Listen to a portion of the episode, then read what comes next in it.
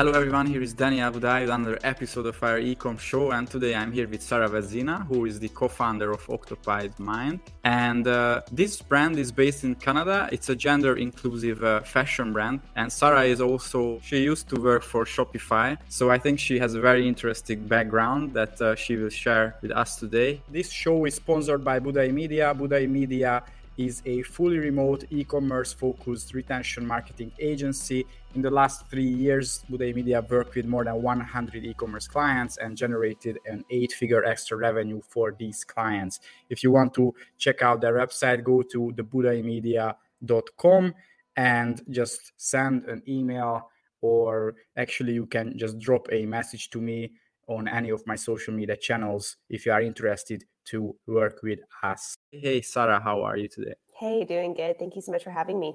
Let's start here because I mentioned Shopify, and just yesterday I saw this. If somebody is not aware of it, uh, I think uh, the CEO Tobi Lutke or Latke, he just said that they will lay off 10% of their employees, and uh, I think that's quite unfortunate. And uh, yeah, I'm really curious where where this will go. Yeah. yeah. absolutely. I think what happened was we saw a huge surge in Shopify's performance during the pandemic, and now people are buying less. Perhaps that's inflation or just tell of times, but people are buying less. Shopify just sort of plateaued and they realized they had far too many people. Mostly yeah. recruiters and stuff were fired because, or let go, I mm. guess, because uh, they're not hiring anyone. But I think uh, we also have to be grateful what Shopify achieved in the past few years. I mean, now this year we have a recession, but before for I don't know almost 10 years it was a huge boom I think in e-commerce and Shopify so I think it's just a natural cycle yeah absolutely just like anything else contract then expand they'll be back I'm sure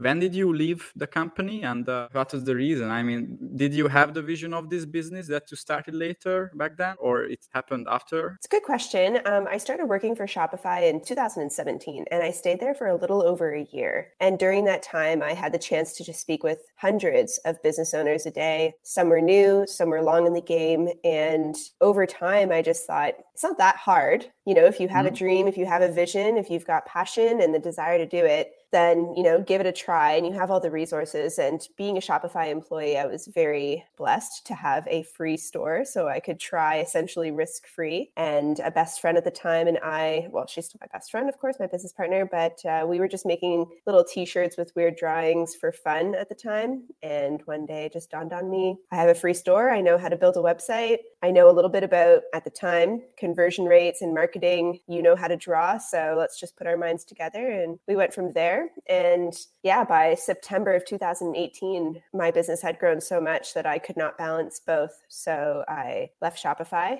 They tried to keep me, but I just couldn't stay. I had to pursue my own thing. And yeah, the rest is kind of history. One thing I really admire about Shopify, and then I promise I won't talk more about Shopify. oh, I love Shopify it. too. So we can talk about it the whole time. So, one thing I really admire about them is that how open minded they are when it comes to their employees having businesses because mm-hmm. I already interviewed a few ex Shopify or still people who still work for Shopify, and everyone, every one of them, they have or has a business uh, or a podcast or something they have. And I think that's just a great mindset because I know, for example, the big four, they have totally the opposite mindset that you shouldn't have anything else, just focus on us. That's your life and uh, it's not even nine to five but nine to midnight in many cases yeah i'm not sure if it's the same nowadays but when i was there they even had incentives for starting your own business mm-hmm. they mm-hmm. would give you an allowance per year of like i think it was $500 and i think that's what we used for our first purchase of like a bulk t-shirt order i remember using some of that money for that so yeah they are absolutely of the mindset to support mm-hmm. i mean especially if you're going to be running on their own platform their yeah. employees become their customers so it is a win-win win for them. And even working in the office, I mean, the office is just filled with resources, free books. You can just brand new books that are just launched that week, take them off the shelf. You can take them home. You can bring them back. It doesn't matter. Like they are there to support you in whatever capacity you need to learn and grow as a person or as an entrepreneur, which is really cool. When I left, I left a Slack message to Tobi thinking he'll never see it, but I just want to let him know that I am grateful for the platform that he built because it's allowing me to put my creativity and energy into my own dream. Unfortunately, not his anymore, or I guess in a different way. And he actually responded and he said, like, he feels like he did his job in that way. That's pretty cool. How big is Shopify? Like 5,000 people? Something God, like I have no idea what it is at this point, but it was around, yeah, yeah I think 5,000 people when I was there. And he even replied to that message. That's amazing. Yeah, yeah. So, talking about your business, you mentioned that you started this out with your friend around 2018 and then you became full time on this. So, how did you acquire your first customers? We just posted on our own social media and we attracted our own friends and family to buy from us. It sort of started off in person because Jill is my business partner's name. So, Jill and I would wear the t shirts that we would make for each other, like out to parties and stuff, and people would notice them and ask for one themselves. And at the time, we were printing on just clothes we already owned or secondhand clothing. And so we would just print shirts for our friends either for free or for $5. I remember we were selling them for at one point. So when we did launch an official website, people who had seen us at parties and friends who had been begging for shirts were the first ones in line. And then after that, of course, like when I tried to find new customers that just weren't in my own friend list, going to in person markets was the biggest hit for us. Yeah. yeah. I think it's such a common pattern that uh, you had a problem, let's say, you solved it for yourself yourself and your friends first and then you could scale it. I think probably like 80% of entrepreneurs who i talked to they had a problem. Initially they solved it and then it just scaled up the whole thing. Absolutely great. testing your idea too with people that you trust and that will give the give you their honest opinion is i think the best way to approach with your business. Because if my friends and family don't enjoy what i do to some degree of course but if they're giving some serious feedback like hey this shirt feels like crap on my body. It's rough. It's itchy. It's whatever or the design doesn't resonate with me at all then of course I would make some adjustments before going out into yeah. the real world. Yeah, yeah. Mm-hmm. And when was the point when you raised your prices? Because you said you gave it to them for free or five dollars, but I guess it's not the case anymore. As soon as we launched our website, we raised the prices because we weren't using secondhand clothing. We were using, or actually, no, we were using secondhand clothing when we first launched. And I think we were charging 24 at that point. And that's just because we were doing it in volumes. And also, I happened to live with a business coach at the time. She was my roommate. And she took me aside and she's like, you need to stop charging five or $10 for your t shirts. That is ridiculous. That doesn't even co- like cover the cost of the t shirt. You're making like a dollar off your shirt. So she's the one who taught me about profit margins and just being confident in pricing. And and uh, although we do use a very specific formula to decide what our pricing is, um, because we aim for a 60% profit margin on everything for sustainability wise in terms of our finances, my business coach did give me the best advice back then, which sometimes I still use, which is like, just pull the number out of your butt. Like, if it feels good, then use it. You know, you don't have to communicate to anybody else why you chose a particular number for your product. Like, as long as you're communicating your value, and that's that's enough. And back then, you had any competition, or or was it a completely new thing? I mean, yeah, everybody has their own competition. Of course, it's becoming more and more obvious nowadays who our competition is, like as we grow, and just as more and more people are starting their own businesses and going for that edgy street style sort of clothing. The word like motorcycle style clothing sort of comes to mind, like all these like Hell Babes and Panco and like those types of yeah. brands. Those are our competition now. But back then it was more so local competition. So other queer people who were making gender inclusive clothing were certainly our competition. But again, what they were drawing was completely, or what they were making was completely different than what we were making. So even in markets, I mean, you'd see people stop at their booth and then they'd stop at my booth and they would purchase from both of us. So the competition, I think, was a lot easier back then than it is now. So initially you sold it to your close circle and later you raised prices and i guess you also started doing advertising and other channels or is it still organic mostly yeah so we acquire customers a few different ways one of the biggest ways is through facebook ads my business partner jill she is an engineer by trade and so she really loves working with numbers she's the head of our finances even though we can absolutely delegate that task to someone on the outside of our business she just loves doing it and so she just sort of took a liking to Facebook ads. She liked the way that, that it worked. She liked having the analytics to dive into. And I mean, while we do run into hurdles here and there, for the most part, that has been a huge source of growth for us. As soon as we started running Facebook ads, our business just tripled and continues to triple. yeah, I think what you told me earlier, every year you double the business, something like that. Yeah, so we have been consistently growing at 350% annually. Every year for Every uh, almost four years now. Yeah. Yeah. Everyone can do the math.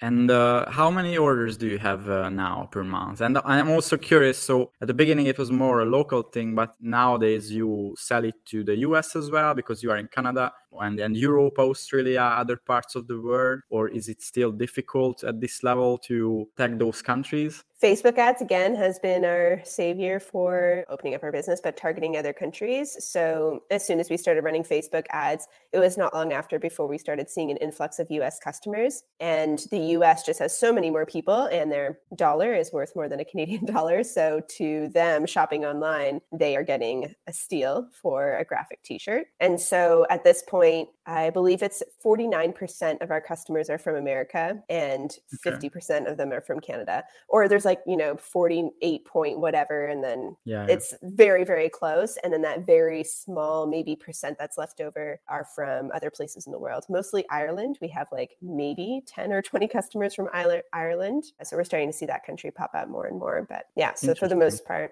Canada, US. You should go to Ireland then soon. You have more and more Yeah. customers there to visit them. There's a Shopify headquarters in Ireland, I believe. Not Yeah, like headquarters, but like a yeah. I was like there. place. Yeah. Yeah. okay.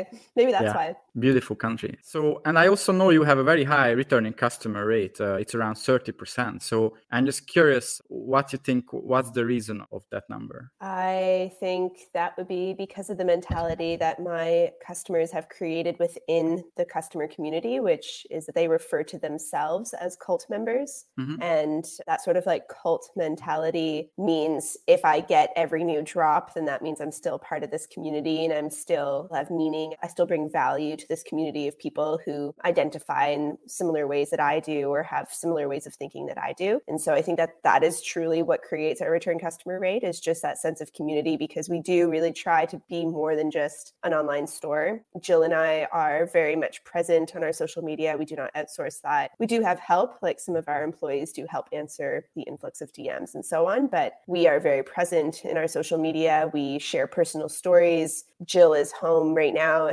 hanging out with her family at a cottage, and our stories are showing her and her family. Everyone knows that her mom sometimes sews purses and such out of our t shirt scraps. It is like a big family. And I think that's truly what contributes to our return customer rate, other than all the other, you know, fancy stuff like emails and so on. Building a cult and, and community and uh, sharing your personal stories as well. You use Instagram, you mentioned email. Do you use anything else, maybe SMS marketing or uh, any other, I don't know, TikTok or an, any other social media? We actually don't really. We sort of tried TikTok a couple of times. It's Mm. still on the list of things to like really dive into because I do think if we put the energy there, it will absolutely show. But yeah, we very, very much heavily rely on Instagram. Even Facebook, like just whatever's posted to Instagram automatically goes to Facebook. We put no energy over there either, other than Facebook ads, of course, but that's different. Yeah. Yeah, we don't use Snapchat or anything like that. We do not use SMS text marketing. It is something I think that's new to Canada. I believe there were some laws that didn't allow for Yeah, it. yeah. I'm not sure how people would respond to text marketing from us, but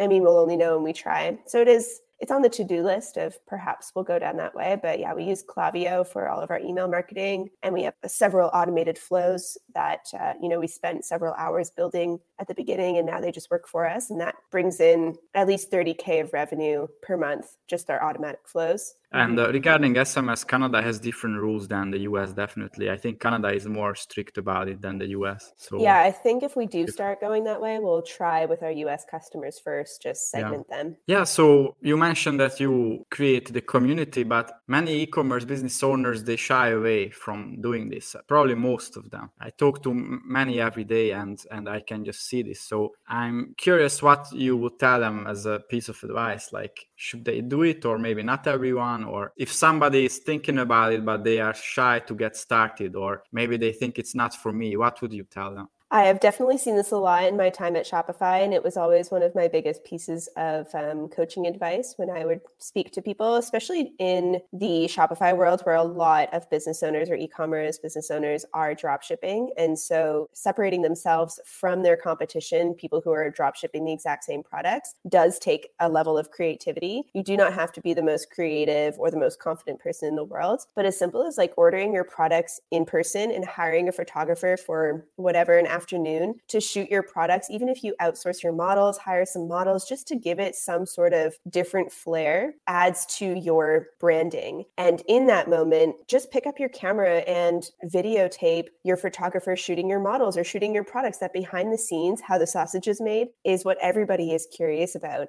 And that's what builds trust when people know who is behind the business and when people know what it takes to make that business run, they are a lot more trusting in terms of handing over their credit card information or their cash. Yeah, and I think that's how you can differentiate your brand and your product as well. Yeah. You, you actually put your face behind that, and uh, people they can see that you have skin in the game. Like you put your name and face there. So yeah, absolutely. And if you know, you can start small. You don't have to dance in front of the video right away and show your face and so on. You can can do other things like, you know, videotaping yourself working at your desk. You can do very trendy on TikTok, but like process, let's say, going to the post office and picking up more supplies or something, and it's little clips, and you have that automated sort of like AI voice that illustrates for you if you're too shy to use your own voice. There are certainly a number of ways. Honestly, I would recommend just download TikTok and watch videos and look at other businesses and get ideas on what they're doing yeah. and what you might feel comfortable replicating. Yeah, I, I agree with that. I just I did the same. I was also very shy at the beginning,